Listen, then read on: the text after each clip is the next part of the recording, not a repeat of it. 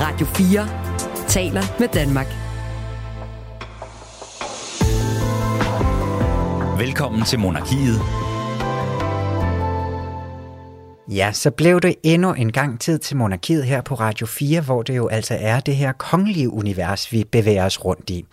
Og i dag, der skal det handle lidt om, hvordan de kongelige, de så rent visuelt tager sig ud i det her univers, fordi at mens øh, året så småt er ved at lagt mod enden, så er det jo blevet tid til at gøre lidt status. Og i dag, der gør vi det på kjolefronten.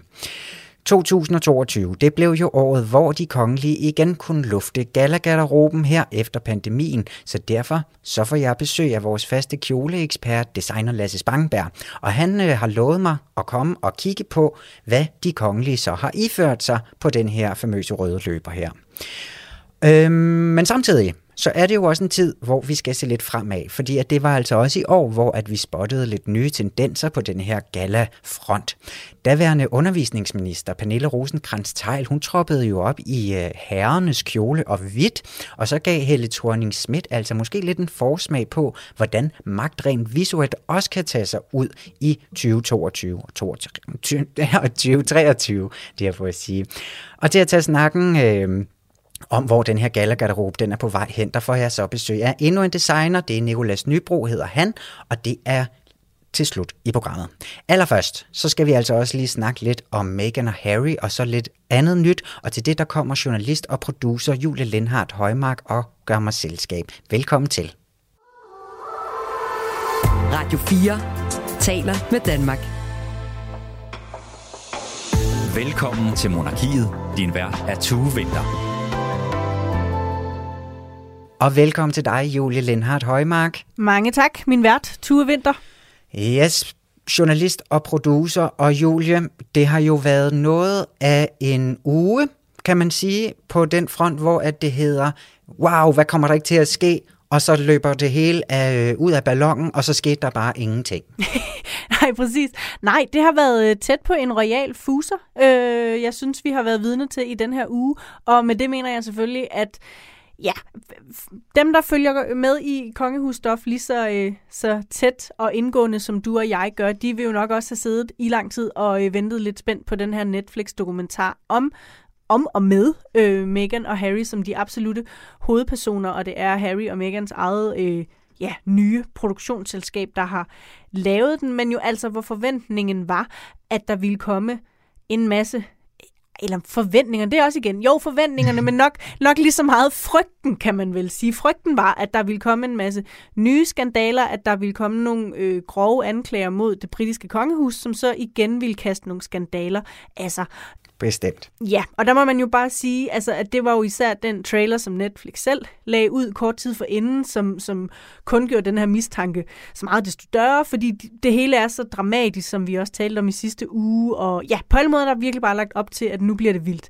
Men til trods for det, så må man jo bare sige, godt nok så kom den til at trække overskrifter i både ind og alle mulige former for udland, men nogen sådan egentlig bombe faldt der jo bare overhovedet ikke. Nej, det var vel nærmest mest en form af bombe, hvor at det var sådan, hvad i al verden har I gang i? I er ved at grave lidt jeres egen grav her, hvor at der... Øh, altså, hvor at al sympati på en eller anden måde er fjernet. Det var et reality show, hvor vi var hjemme hos dem, vi var sådan hverdag, og vi får sådan deres side af historien fuld, fuldstændig sådan øh, råt for usød. Der var ligesom ikke noget, der kom ind og var en del af samtalen. Det var bare dem. Og det var jo også det, vi var forberedt på. Det var det, de sagde. This is our story. Something, something. Og, men altså... Ja. Yeah. Ja. Og hvad, jeg ved ikke, hvad den så lægger ind i deres fortælling. Altså, jeg igen ikke, vi snakkede også om det sidste uge, igen ikke helt blevet klogere på, hvad det egentlig var, de ville med denne her. Men som du siger, så har der jo simpelthen været utrolig meget skriverier om det alligevel, og jeg synes også, det er lidt skønt, at der var så meget, der var baseret på en trailer, ikke? som om man aldrig havde set en, en trailer for en actionfilm før, men vi faldt jo også i med begge ben, kan man sige. Det gør vi, og, og, og det er jo det, som det her par på en eller anden måde kan, at lige så snart de kommer med en, en melding om, at nu står de frem og fortæller deres side af historien. Altså, det er jo, det er jo alle alarmklokker på alle mulige former for kongelige øh, redaktioner, der begynder at bimle og bamle, fordi de her to bare har vist tidligere jo, altså øh, først og fremmest med det her store Oprah-interview, de gav for halvandet år siden, at de er altså fyldt med en masse, øhm, jeg ved snart ikke, hvad man skal kalde det, altså en masse øh, sorg og vrede og, og andre former for negative følelser omkring hele deres voldsomme exit fra det britiske kongehus. Og det er jo åbenbart en historie, de må føle bliver ved med at hjemsøge dem i en sådan grad, at de føler et kæmpe behov for at gå ud og fortælle deres historie. Og det er jo også, og, og så er det måske os andre, der har forventet, boom, nu, nu vil de ud og komme med en masse afsløringer og en masse anklager mod kongehuset. Og det, der skal vi så sige, at det er kun første halvdel, der er blevet sendt, så det kan sagtens være, at det kan nå at komme. Men i ja. første omgang, så må vi jo bare sige, at det vi har fået, det er i korte træk en sådan meget kronologisk fortælling om, hvordan Harry mødte Meghan, og så hvordan det hele sådan forløb frem mod deres bryllupsdag, og, og hvad de sådan ligesom er gået igennem, både af dejlige, romantiske, fantastiske følelser, og hvordan så mødet med virkeligheden og pressen, og The Firm og, og alle de onde så ligesom øh, pludselig begyndte at forpure deres lykke. At det er jo ligesom den fortælling, der bliver udfoldet med de to som hovedpersoner, og, og, og så har man jo tydeligvis inviteret nogle ret nøje udvalgt venner, kolleger, et par familiemedlemmer fra hendes side, og, og nogle eksperter, som ligesom underbygger den fortælling, de gerne vil ud med. Og det, der ja. nok bare irriterer mig mest, det er, at jeg synes, det havde klædt den her fortælling, at der var nogle kritiske spørgsmål, at der var sådan en kiggen indad, og et, altså et eksempel er, på et tidspunkt, så sidder Harry og øh, prins Harry og fortæller om dengang han jo øh, kom til at iklæde sig en, en nazi-uniform, og at det affødte en masse ballade. Og det sidder han også nu og siger, at det skammer han sig over. Men det der, den der sådan nærmere, når man, hvad er det, du har lært siden, eller hvorfor skammer du dig over? Eller ej, okay, jeg kan godt forstå, hvorfor han skammer sig over det. Det lød forkert. Men, men det er som om, jeg, jeg tænker, nogle af de ting, hvor det bliver virkelig interessant, at han taler om ubevidste bias, og det er på grund af hende, han nu er blevet klogere på det. Altså, at der er nogle ting omkring, når man, hvorfor gjorde du det så i sin tid? Altså, hvad er det for et stof, du er lavet af? Hvor jeg bare synes, det bliver lidt for meget sådan i overfladen i forhold til sådan, når hvad, hvad er så også nogle af de dæmoner, I har øh, i jer, som, som I måske også har kæmpet med, i, i stedet for at det bliver sådan en, ja, en fairy tale om, hvordan de bare øh, ja, ligesom er de eneste, der har regnet den ud, og det er alle andre, der lidt er nogle, nogle stakler, som ikke ja. øh, forstår, hvordan verden hænger sammen.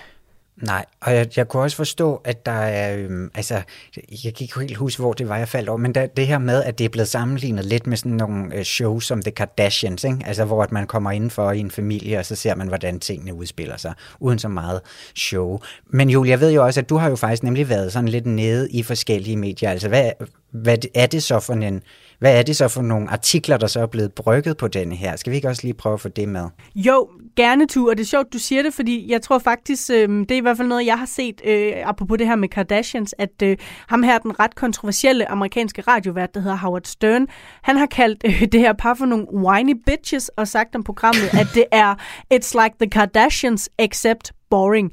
Altså, det er ligesom Kardashians, det er bare kedeligt.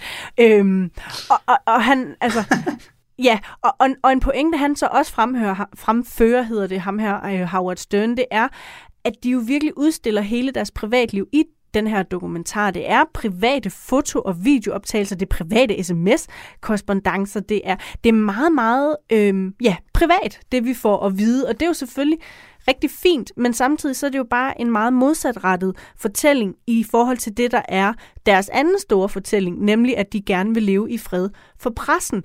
Og ja. det er jo nok den her tvetydighed, som jeg tror rigtig mange har svært ved at navigere i, fordi man et eller andet sted tænker, Nå, jeg kan godt forstå, hvis I gerne vil leve i fred for den her ret voldsomme britiske presse, som guderne skal vide, øh, det nok ikke har været sjovt for dem at bakse med.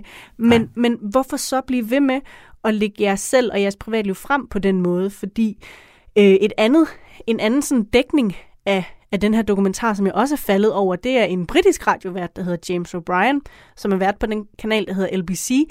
Han, øh, han satte også fokus på, på det her tv-program øh, i, sit, øh, ja, i sit eget radioprogram, og det gjorde han ved, at dagen efter de første tre afsnit havde haft premiere, så sidder han med dagens udgave af den britiske avis, der hedder Daily Mail, hvor han ligesom fremfører den her pointe om, at når, prøv at se her, her er et britisk tabloid medie, som bruger de første 22 sider af dagens avis på at skrive nedladende, eller i hvert fald bare negative ting om det her par. Og det er jo præcis det, der er Harry og Megans pointe i dokumentaren, altså at de britiske medier desperat forsøgte at ødelægge Meghan. Ja, men det er jo så et eller andet sted, som han siger ham her, James O'Brien. Det har vi jo også sort på hvidt her, at de kan jo ikke stille sig frem og sige en enkelt sætning, uden at de britiske medier så kaster sig over dem. De er jo så fantastisk godt stof, de to.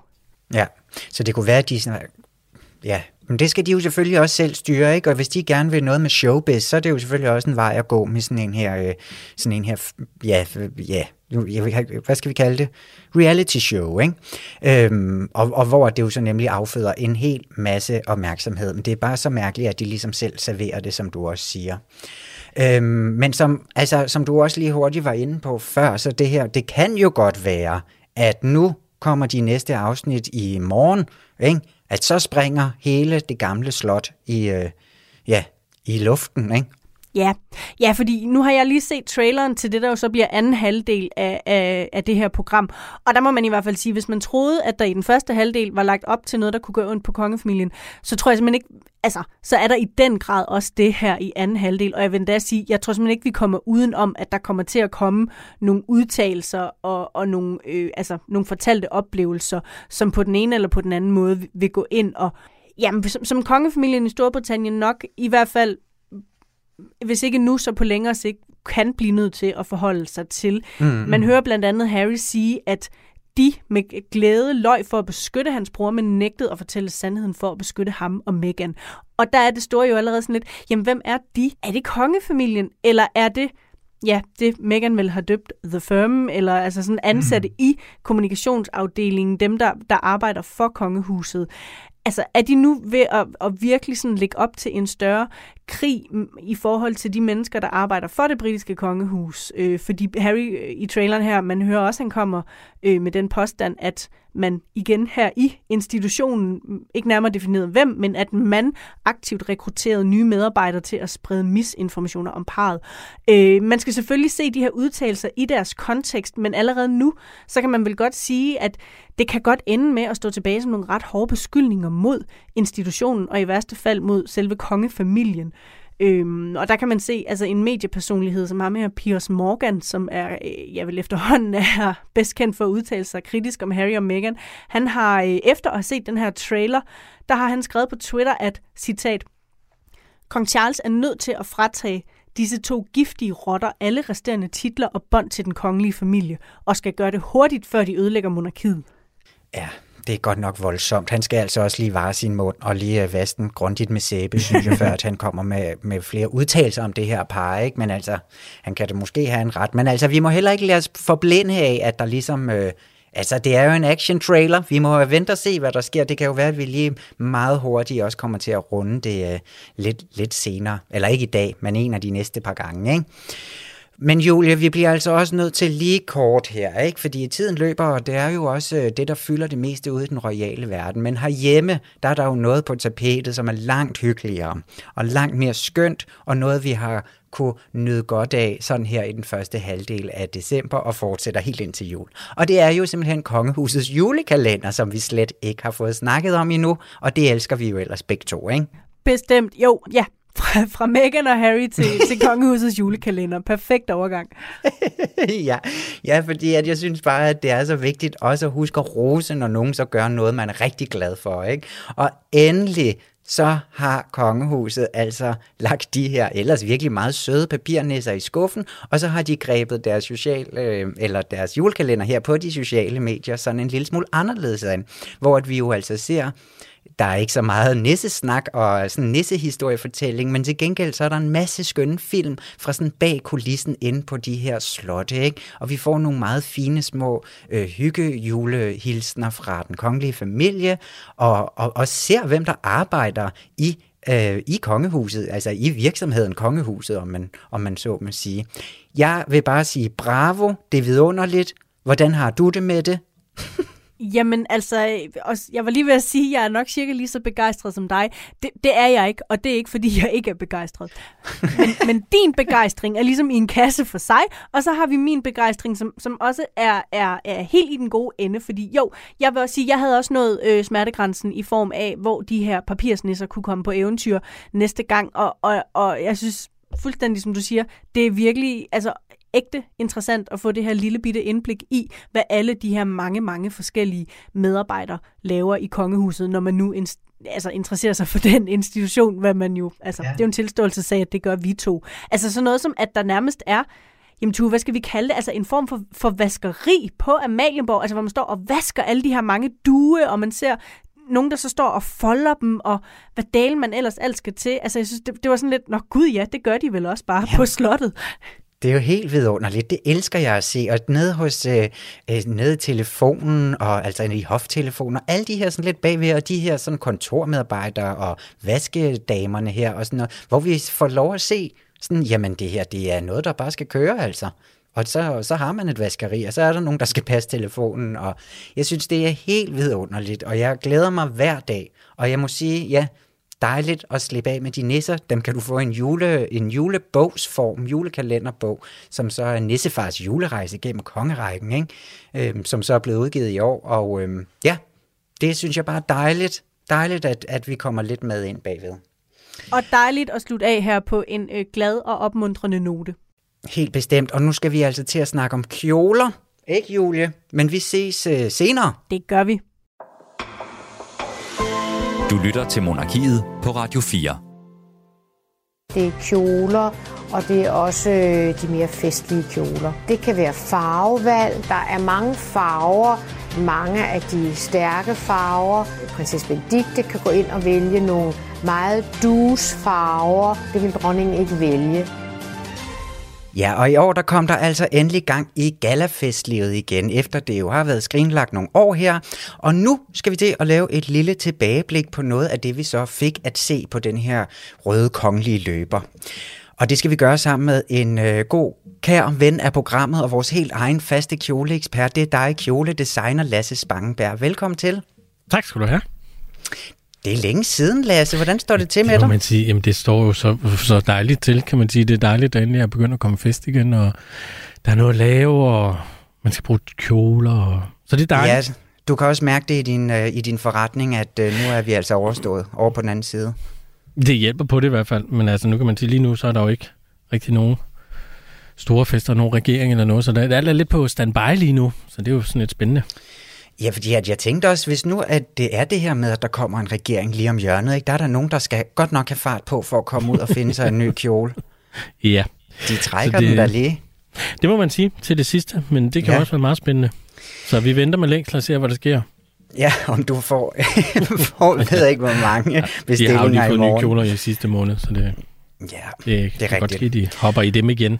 Ja, og det er der jo også for vane, og det bringer mig faktisk lidt frem til der, hvor at vi øh, sådan en, på en måde lidt skal starte, fordi at øh, Lasse, du var jo med i programmet, da vi fejrede kronprinsessens 50 års fødselsdag i dag, eller ja. ikke i dag, i år, og øh, der var de her store øh, fester, de var jo så selvfølgelig afløst, men du havde altså lavet den kjole, der så i stedet for blev øh, kjolen på de officielle fotos, og det blev også øh, en forside på en virkelig øh, flot bog om kronprinsessen her. Og øh, jeg må sige, at personligt, så synes jeg klart, at den var med i opløbet til at være en af årets kjoler, men vi har jo snakket om den. Yeah. Øhm, så der kan man altså lige gå tilbage i arkivet på programmet her, og så finde den udsendelse fra tilbage af starten af februar. Men jeg vil så lige høre dig, Lasse, i den forbindelse. Ikke? Og du må rette mig, hvis jeg tager fejl, men har vi nogensinde, altså har vi fået den at se i live, om man så må sige, endnu?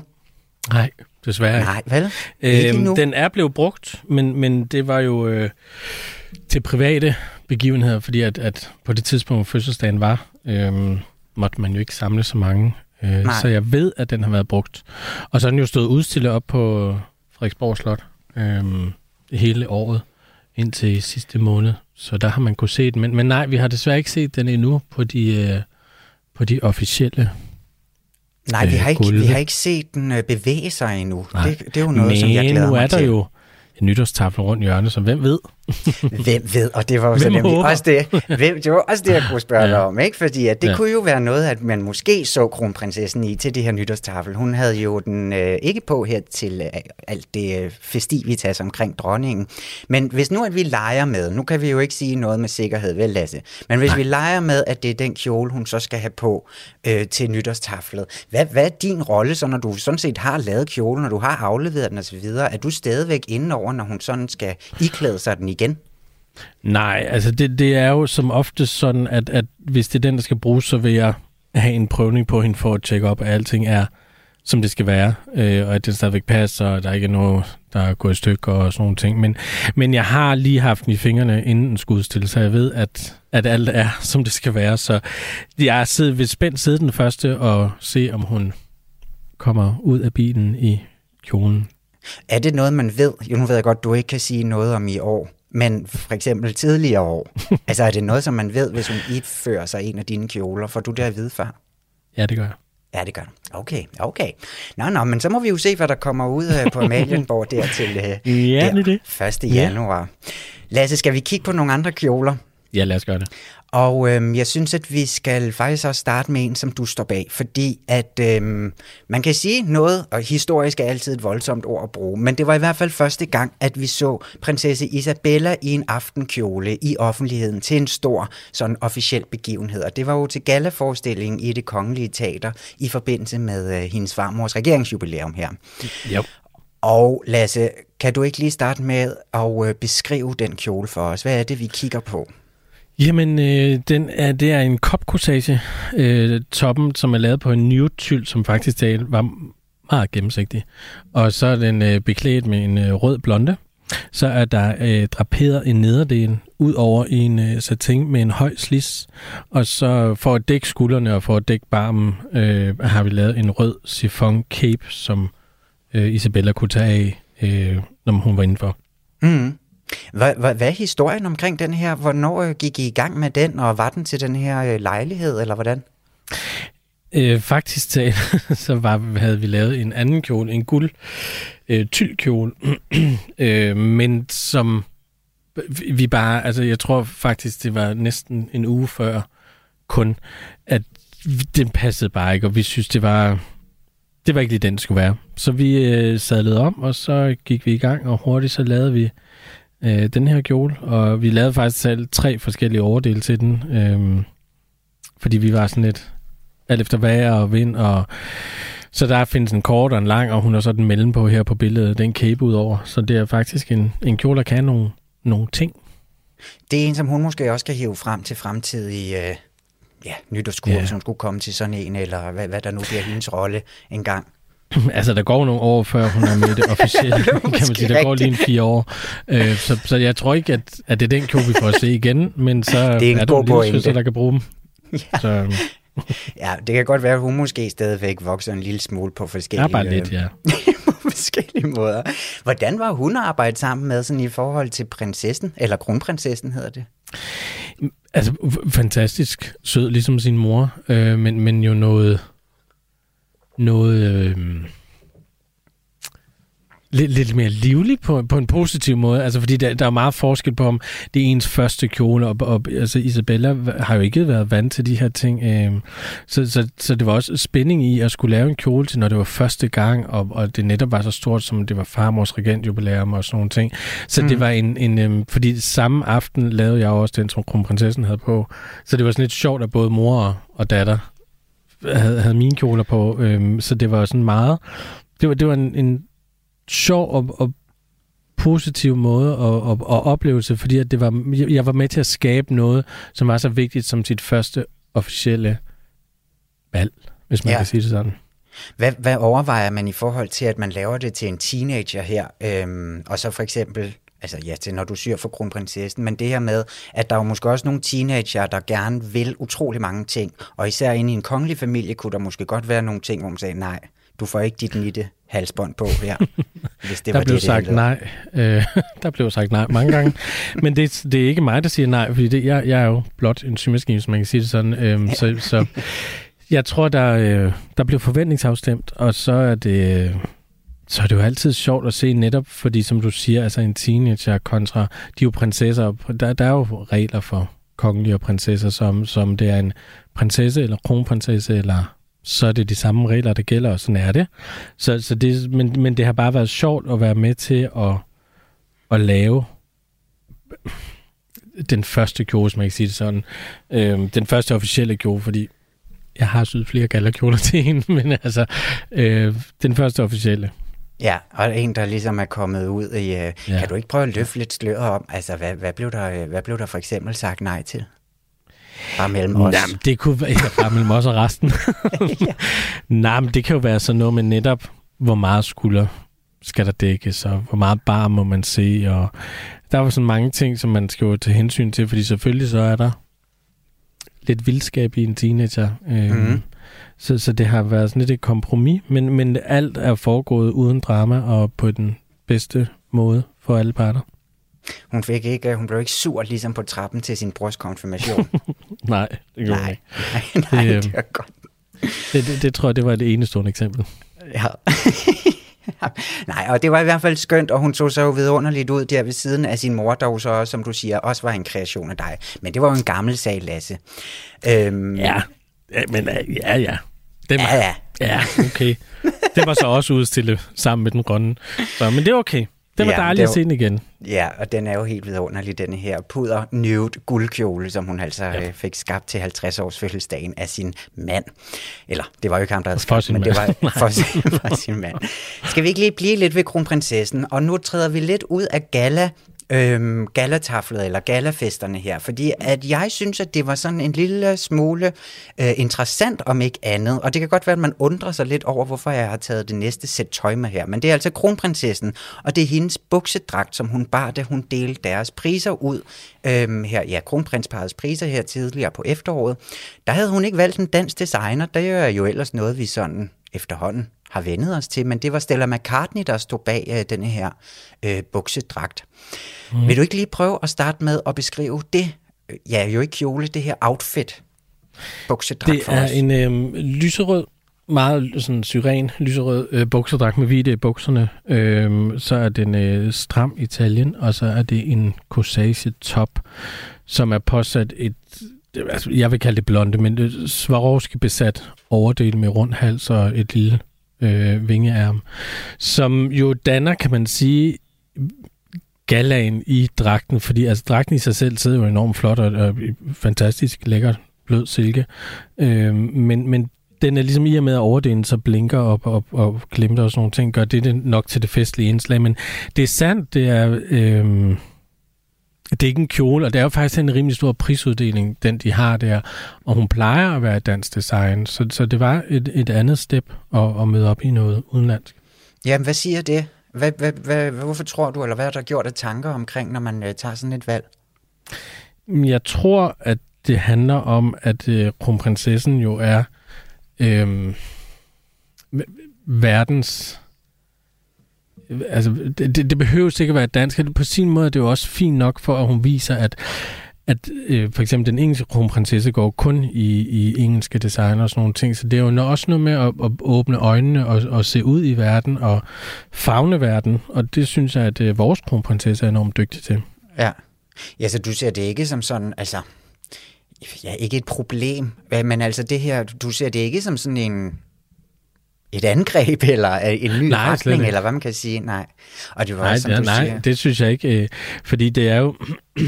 Selvfølgelig vil vi alle sammen gerne at at lave mere og levere mere til, til kongehuset og sådan nogle ting, men jeg synes, det er et, et fint træk at vise, at, at til, og specielt til det arrangement, som faktisk er deres arrangement, øhm, og jeg tror måske også, det kan have en, en kombi til, at det er en udenlands designer, hun bærer der. Mm. Og det var jo også, det var jo ikke bare, at hun har jo ikke siddet sammen med Stella McCartney og fået lavet den her øh, buksedragt her. Det er jo, hvad man sådan, ja, kan, det er jo stangtøj, om man mm-hmm. så må sige. Selvfølgelig den dyre ende. Men det her med også, at alle folk, de ligesom kan gå ud og købe den her præcis tilsvarende, hvis, øh, hvis de har lyst til det. Altså, hvad, hvad synes du om det? Jamen, jeg tror faktisk, det er, eller jeg ved, det er, det er den svenske kronprinsesse, som startede lidt øh, helt tilbage med, med en kjole fra H&M. Og jeg tror lidt, det er statement fra vores dronning, for eksempel, som, som er en, en jeg kalder det en eventyrdronning, men går i store kjoler, og det er råber, og det er fra eventyr, du ved. Der er lidt den der mystik, som, som vi kun ser i historiebøgerne og sådan nogle ting, altså med kroner på hovedet og sådan nogle ting. Der er mm. kronprinsesserne, den nye generation kronprinsesser, både den svenske og danske, og også den engelske, er mere øhm, menneskelig forstået på den måde, at, at de går i tøj, som almindelige mennesker kan identificere sig med og kan gå ud og købe, og, og, og de gør sig mere til nærmelse, eller hvad hedder det? De, de gør sig mere, altså, det, du kan nærmere identificere dig med prinsesserne, ja. fordi at, at når den har kronprinsessen på, jamen, den kan jeg også få på. Frem for, når vi laver de store galakjoler, at man tænker, gud, jamen, det kommer jo aldrig i nærheden af, og hvad skal jeg bruge det til? Så, så det er nok sådan lidt mere et, et, et træk på at, at blive mere menneskelig, tror jeg.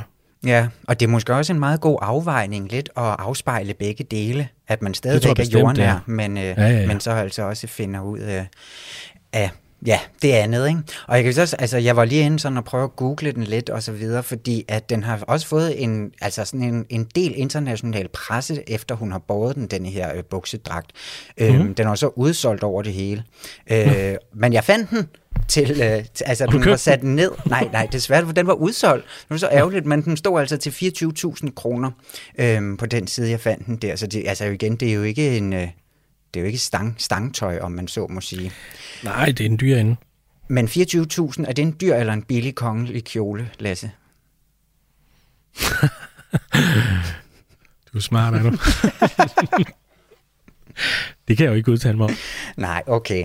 Men altså, den kunne fås på øh, udsalg, hvis den ikke var udsolgt til 7.000, så det var noget at spare oh. på den her side, jeg fandt. Og så tænker jeg, så er vi nede, hvor at, øh, der er et lidt, et, et, et lidt større segment, der kan være med. Mm. Mm. Lasse, tiden flyver, flyver afsted, øhm, ja. når vi snakker om kjoler i så dejligt selskab her. Jeg vil bare gerne lige hurtigt, også bare lidt for at bringe den på landkortet, snakke lidt om den kjole, som dronning Silvia, hun også havde på til, øhm, til, til gallaforestilling i det kongelige teater i øh, til ja, dronningens regentjubilæum mm. her.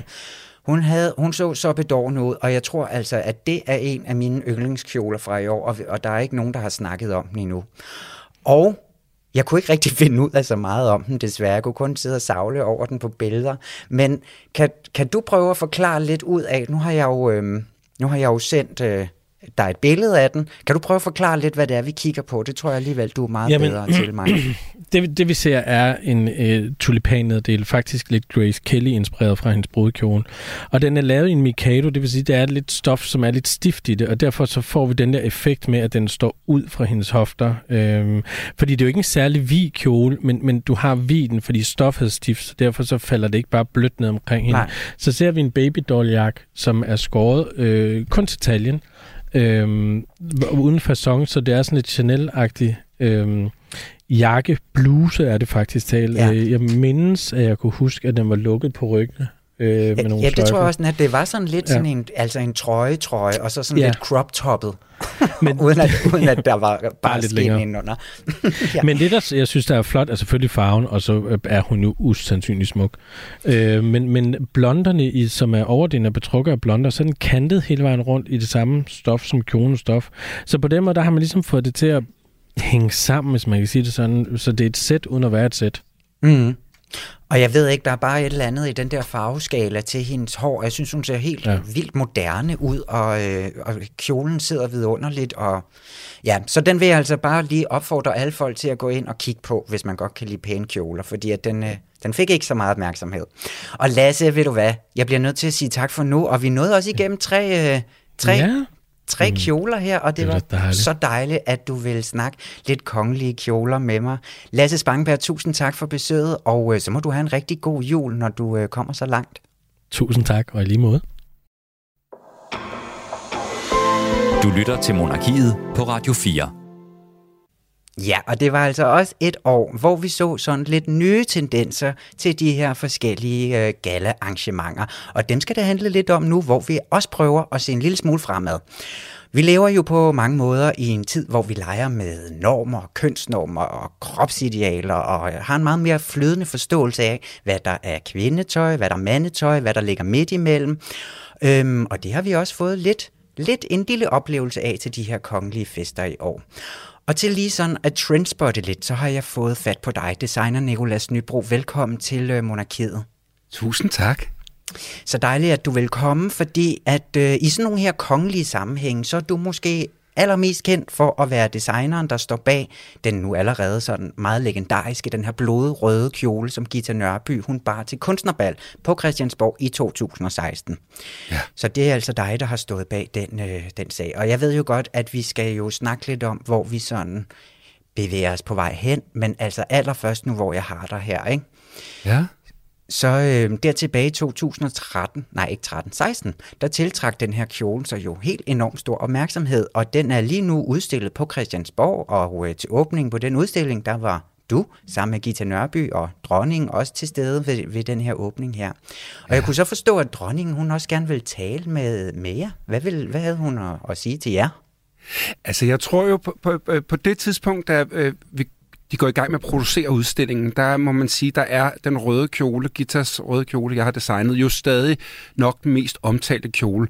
Så fik vi jo lige et par uger for enden øh, øh, kamp til stregen af mm. Søren Smits kjole til Helle Thorning, øh, som jo så heldigvis også noget med på udstillingen. Men, ja. men, men, øh, men man kan sige, den er jo legendarisk. Det er jo altid skønt at bruge om noget, man selv har lavet. Ja, men, øh, men, det skal du bare gøre. Men det er den jo på mange måder, fordi at den stillede en masse spørgsmål, og, og, og både til, hvordan man kan se ud, og hvad man kan bære til et, et, et royalt øh, bal. Mm. Og, øh, og det var simpelthen også kommet dronningen for øre, at den kjole blev udstillet, så hun havde pænt spurgt, eller hendes hof havde spurgt, om, om hun måtte tale med Gita og jeg til åbningen. Og øh, når man får sine spørgsmål, så siger man jo ret hurtigt, ja, det må du hun meget gerne. Øh, så til åbningen trådte Gita og jeg op, og, øh, og så blev vi pænt, øh, øh, hvad hedder det, gelejtet ind til den røde kjole, og, øh, og, og, og, og, og mødte så dronningen der. Og det var meget, meget hyggeligt øh, på den måde forstået, at det jo selvfølgelig også var resten formelt, og over i hjørnet stod der 20-30 journalister, men, men, men det var hyggeligt på den måde forstået, at, at Gita og hendes majestat lige havde mødt hinanden i Norge, da øh, majestaten var oppe og modtage en pris, uh, litteraturpris, og der havde Gita, Gita været og læse op. Så mm. allerede der var de ligesom, kan man sige, på forkant og startede med at sige, hvor er det dejligt at se dem igen. Og, øhm, og så stod jeg jo der ved siden af, og så talte vi lidt om kjolen, og jeg fik sagt til, til hendes majestat, så sagde jeg, ja, den her kjole har jeg jo lavet, og jeg ved ikke, om de ved det, men den, den skabte alligevel noget røre i Danmark. Og så kigger hun på mig med sådan et skævt smil, og så siger hun, jeg tror ikke, der er nogen i Danmark, der ikke lagde mærke til den røde kjole. Og så grinte vi lidt, og alt var godt. Øhm, og så fortalte jeg lidt om kjolen, hvorfor den så ud, som den gjorde, og hvordan den var endt øh, øh til det hofbal. Ja. Og det var, det var egentlig det var ret fint. Altså man kan sige, at dronningen er jo også øh, selv fortaler for, altså meget kunstnerisk interesseret. Så jeg tror egentlig ikke, at hun på nogen måde synes, at nu skal jeg passe på med at lægge ord i, i munden på hende, men jeg tror ikke, det var hende, der på den måde var forarvet, eller synes, det var for voldsomt faktisk. Nej, fordi kunne du godt sådan fornemme, hvad majestaten synes om kjolen her? Altså, at hun var faktisk måske mere kunstnerisk interesseret i den, i stedet for bare at tale æstetik? Det, det virkede sådan, altså, og, det, og det, vi talte jo også netop om æstetik, hvorfor den så ud, som den gjorde, og jeg, jeg, jeg forklarede jo meget hurtigt, at, at kjolen øh, er jo fra en kollektion, jeg lavede, og, øh, og som jo faktisk lige præcis, den kjole er inspireret af et stort øh, rødt bankende hjerte, og mm. det er jo mm. egentlig også meget sjovt, fordi den fik jo faktisk øh, øh, en, en masse kaldenavne, som alle sammen på en eller anden måde havde noget med noget kropsligt at gøre, moderkage, og at det, den, den lignede noget blod og sådan noget. Og det var faktisk det, der var tanken, da jeg lavede kjolen. Så på den måde ja. var den egentlig, kan man sige, alle de mennesker, som, som, som kaldte den nogle, synes de selv, lidt grimme ord, havde egentlig læst den rigtigt. Så på den måde var det jo meget fint. Ja, så havde du jo øh, opført din uh, vision, om man ja, så lige, må sige. Lige præcis. Hvis jeg må komme med min egen sådan ydmyge mening her, så synes jeg også, at den her kjole, den er super interessant, fordi at der på en eller anden måde er noget ret andogry, and, androgynt over den mm. i sit mhm. udtryk på en eller anden måde. Den er sådan meget mangfoldig og meget ja, inkluderende, hvis man kan sige det, fordi at den er, jeg ser den som både sådan super feminin og super maskulin på samme tid, ja. og jeg ser den ikke sådan understrege nogle sådan klassiske kvindelige former, eller mandlige former for den skyld. Den er sådan meget, ja, hvad kan man sige, flydende i sit udtryk, og det er jo så også en af grundene til, at jeg synes, at, at vi skulle have fat i dig i dag. Ikke? Ja. Fordi det leder mig så lidt videre her, fordi at øhm, når jeg siger, at der er sådan nogle tendenser, der er ved at rykke lidt ind i, øh, i omkring etiketten omkring de her fester, og især tænker jeg måske på kønsstereotyper her. Hvad, hvad mm. tænker du om det? Jamen, jeg, altså, jeg, jeg tænker jo, at, at der langsomt sker noget, og at man kan sige, at vi har haft en Pernille rosenkrantz teil som, som, øh, som fortolker det her med at bære kjoler hvidt, øh, jo, fordi det faktisk ikke står, hvilket køn, der skal bære hvad. Øh, der skal bæres en guldlang kjole, og der skal bæres kjoler hvidt, men der står ikke, hvem, hvilket køn, der skal bære hvad. Og Nej. der havde, kan man sige, der havde hun taget det, hun gerne ville på, og som, som jeg havde fået fortalt sig, øh, som hun selv har fortalt, så er det jo, fordi hun altid har selv, set sig selv som sådan en, en drengepige, så på en eller anden måde gav det meget god mening, at hun stod i et par bukser. Øhm, derfra til at så se måske en mand i en kjole, går der måske noget tid, men når det så er sagt, så er der jo kunstnerbal her til næste år. Og, øh, og der er sket meget siden kunstnerballet i 16. Øh, vi har haft øh, en, en kæmpe stor MeToo-bølge. Vi har haft en, en, en, en stor, vigtig bølge omkring køn og samtale omkring øh, øh diversitet. Så man kunne håbe på, at man, at man her øh, til næste år, muligvis lige præcis til kunstnerballet, øh, fik et, et lidt bredere forståelse af, hvad, hvad man kan bære. Ja. Øhm, man kan sige, selve... Øh, altså selve de her hofballer er jo på en måde også meget traditionelle, så jeg tror, der går lang tid før vi for eksempel ser øh, et, et øh, hvad det hedder, øh, øh, åh, det der kommer her øh, til januar, hvad det hedder, ja, det altså hedder... sådan et, et tafel, et nytårskur. Ja, det, præcis, ja, det var det, jeg mente.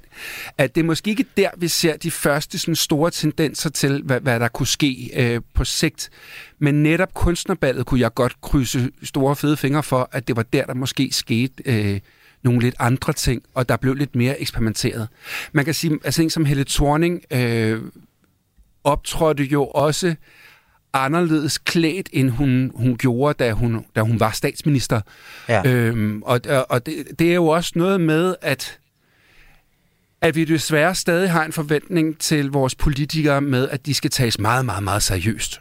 Og så kan jeg godt forestille mig, at man som politiker sidder og tænker, at, at så kan jeg heller ikke tage noget på, som udfordrer for meget, hvis jeg dagen efter skal sidde og diskutere fiskerikvoter eller whatever, mm. spændende øh, emner. Så, så, så, så det er måske ikke der, vi ser det, øh, at det rykker i første omgang, men lige præcis kunstnerballet kunne jeg godt håbe på. Men er lige præcis, når vi snakker om Helle Thornings kjole her, øh, og det er jo selvfølgelig ja, denne her øh, pink-sag for Søren mm. Schmidt fra, øh, fra, fra øh, ja, fra ballet til jubilæet. Ja, jubilæet, Men, øh, Og hun så jo helt øh, hun så fremragende ud, og det tror jeg da sådan set også, at de fleste de er sådan rimelig enige i, at sådan min øh, øh, opfattelse. Men der er noget med det her med at se måske en kvinde med magt og tidligere magt, og hun er jo altså, og hun går rundt ind på de her gulve, klædt sådan mere, hvis nu jeg siger sådan, Hollywood, glam, ja. mm. Lidt mere, ikke så meget eventyrsprinsesse, mest en boss lady. Ja. Er det ikke bare sådan et nyt blik og et nyt visuelt syn på magt, som kunne være jo. skønt at få inkorporeret, også til nytårskur? Jeg er meget, meget enig. Altså, jeg er meget enig, og jeg synes jo netop lige præcis, at det, som Helle Thorning, hun præsenterede der, var jo sådan et, altså det var jo et pust for Hollywood, som man vel har sagt i 30'erne. altså, det var jo, øh, det, det var jo noget helt andet, øh, og, øh, og, og, og, og, hvad det hedder, Sørens og hendes samarbejde har jo bare været fuldstændig fantastisk. Øh, men det skal så også lige siges, at øh, her for et, øh, et par uger siden, var jeg sammen med øh, Søren, og Jesper Høring til en, en talk ind på Christiansborg omkring kjolerne derinde. Og der var faktisk en publikum, som, som stillede det her spørgsmål, om det ikke var for voldsomt, at man kunne se så meget barm nu, når hun faktisk var så voksen, som hun var, og hvorfor hun ikke havde taget en BH på, nu når de sad, hvor de sad. Hmm. Og, det, det, og det siger jo meget godt noget om, hvad, hvad det er, desværre folk stadig fokuserer på.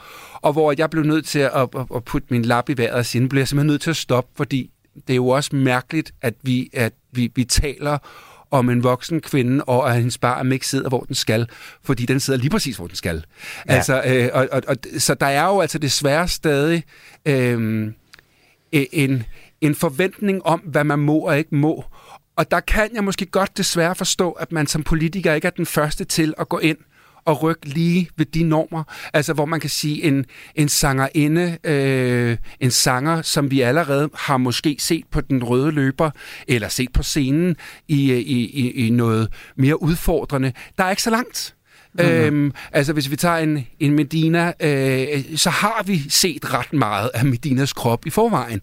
Øhm, hvor, at, hvor at desværre øh, kan det med en politiker lige pludselig komme til at og, og fnidrer i, i, i forhold til deres arbejderpolitik, hvilket jeg bestemt synes er rigtig, rigtig ærgerligt.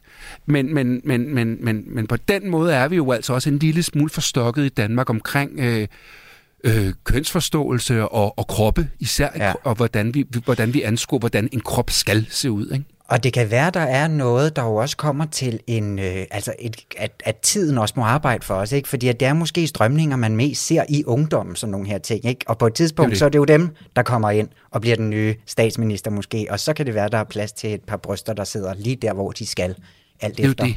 hvor man er i livet, ikke? Øhm, Nicolas, øh, tiden den øh, flyver der ud af, men hvis nu lige her til allerslut, ikke? hvis nu der skulle lande sådan en invitation hos dig til det her mm. kunstnerbal, ikke? som mm. kommer forhåbentlig til næste år, hvad, hvad vil du tage på? Jamen, det er sjovt, du spørger, altså, fordi jeg krydser der alt, hvad jeg har på kroppen, for at der kunne ligge sådan en skøn invitation en gang til næste år. Øhm, og så er det næste jo også, man tænker, hvad, hvad, hvad er det, hvad kunne man så, hvad kunne man have lyst til at tage på? Og jeg vil sige, øhm, jeg er egentlig lidt splittet. Øhm, man kan sige meget af det, jeg har lavet øh, designmæssigt, de kollektioner, jeg har lavet, har stillet spørgsmål øhm, og, og, og, og, og rykket en lille smule ved opfattelser. Men det er meget vigtigt for mig at sige, at jeg har aldrig gjort det for at provokere. Nej. Og, øhm, og, og så er der sket de debatter, der, der er et par folk, der har skudt mig i skoene, og jeg gør det for at provokere, men det har aldrig været det, der har været min ambition. Tværtimod, det har været at, at, at stille spørgsmål ved, ved, ved, ved, ved vores opfattelse af samfundet og, og kroppe, for eksempelvis. Ja. Så det er jo også noget med at sige, hvad, hvad kunne jeg finde på at tage på, som stadig vil blive taget seriøst og rykke, uden at man bare parkerer det i en bås, der hedder, nu lammer han bare igen. Øhm, fordi det får man sjældent noget ud af. Men, men, men samtidig skal jeg jo også være mig. Og, øh, og bare det, da vi mødte dronningen inde på Christiansborg, Gita og jeg, øh, hendes majestat, hvad det hedder, havde jeg jo min kasket på, som jeg altid har på. Jeg sidder selv lige nu iført en skøn kasket mm-hmm. øh, med mit logo på. Og hvad det hedder, øh, det, det bærer jeg altid. Og der var jo rigtig, rigtig mange kommentarer med, hvorfor i alverden han ikke havde taget den kasket af. Hvor, hvor var det hvor var det frægt. Øhm, så det er jo også, hvad er det for nogle fortællinger, øh, man, man gerne vil komme med. Men selvfølgelig kunne jeg godt finde på at tage noget på, som afspejlede mig. Og blev det et kjoler hvidt med lidt mere kjole end hvidt, det ved jeg ikke. Øh, mm. men, men, men jeg kunne godt forestille mig, at det var noget, der, der så lidt skønt ud, måske havde en lille smule slæb. En øh, lille smule slæb. Ved du hvad, det kan være, der skal nogle rigtig lange de der pingvin øh, øh, ting på, ikke? Og så i en, anden, en smart farve. Jamen, det er Ved det, du hvad, Nicolas Nybro, tusind tak, fordi du vil være med, og så håber jeg da, at der lander en invitation til dig i et uh, kommende år til et skønt bal på slottet. Tak fordi du vil være med her, og rigtig glædelig jul også, når du kommer så langt. Og i lige måde. Du lytter til Radio 4. Livet præsenterer... Så gælder det om at vise, hvor dygtige I kan blive.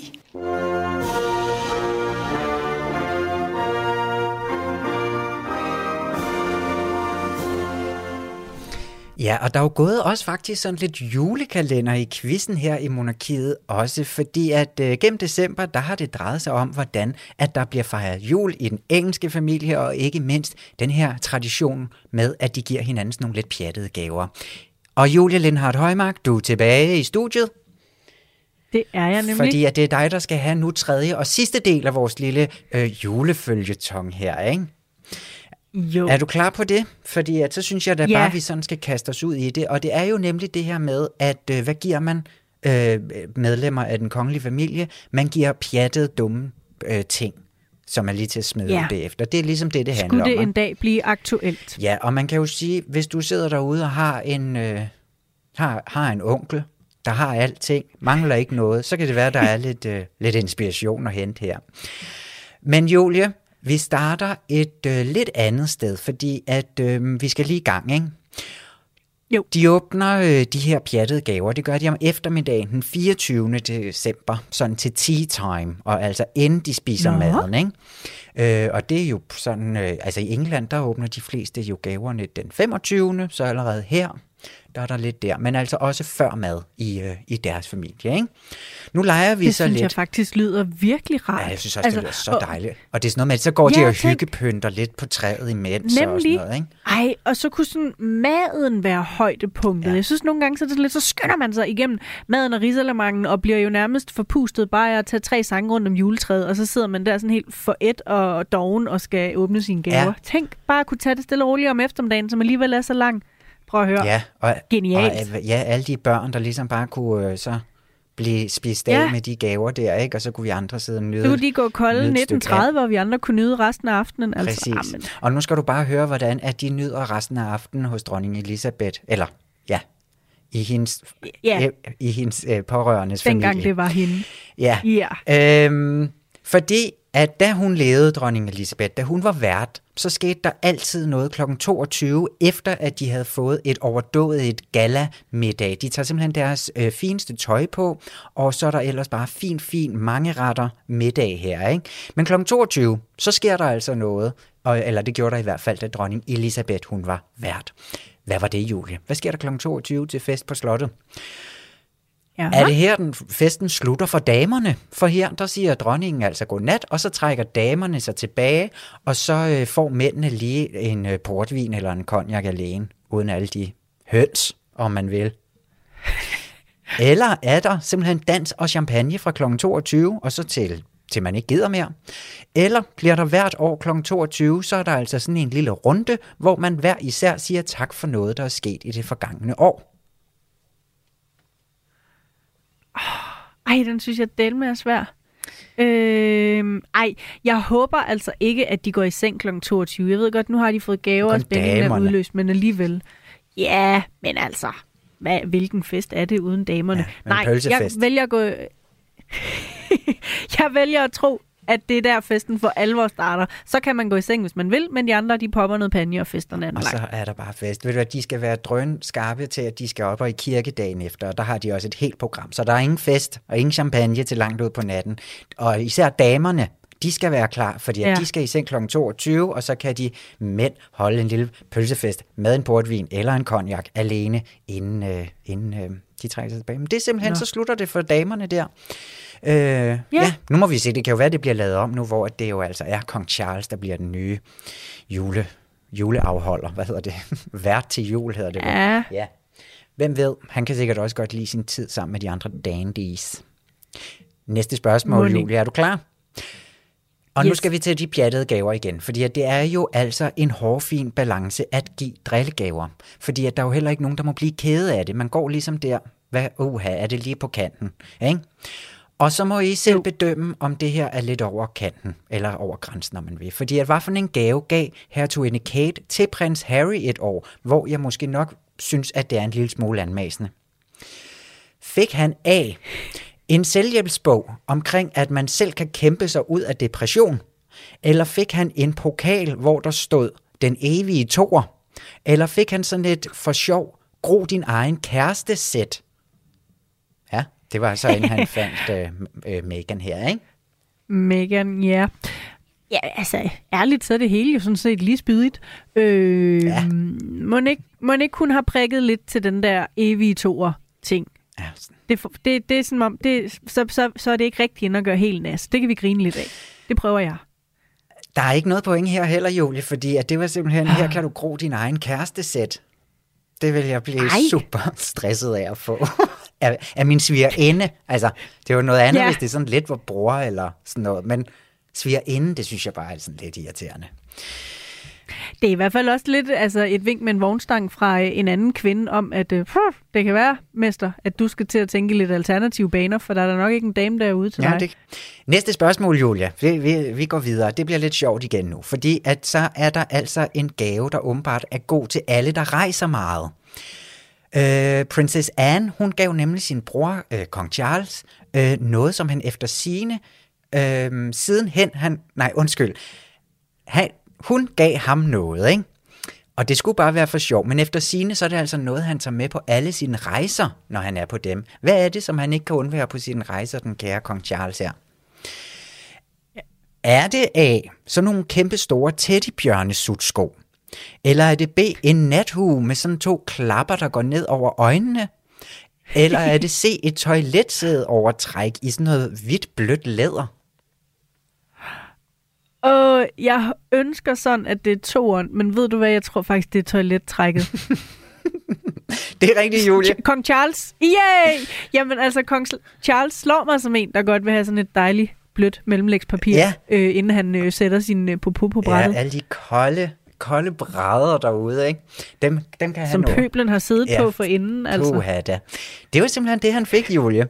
Hvor er det flot. Det var heldigt, set. og det var altså også det sidste spørgsmål i, øhm, i den her quiz. Og Ja. i min lille følgetong. Og der er jo simpelthen masser af gode øh, gaveidéer. Og bare at, at gribe ud af. Ja. Er du blevet inspireret? Altså, toiletsædet, den kommer jeg til at køre med i en eller anden øh, grad. Perfekt. Eller hvad hedder det, i en eller anden variation en dag. Det er både sikkert og vist. Julie, du skal i hvert fald have Ja. tak for i dag, og tak fordi, at du vil quiz med mig igen. Alt har en ende, og det Sådan har det. programmet også for i dag, men det alt har jo ikke helt en ende endnu, for vi er tilbage igen på onsdag, hvor at vi simpelthen samler op på hele det år, der er gået i, den, i det kongelige liv. Ikke? Jo. Men nu er der nyheder allerførst. Tak for i dag.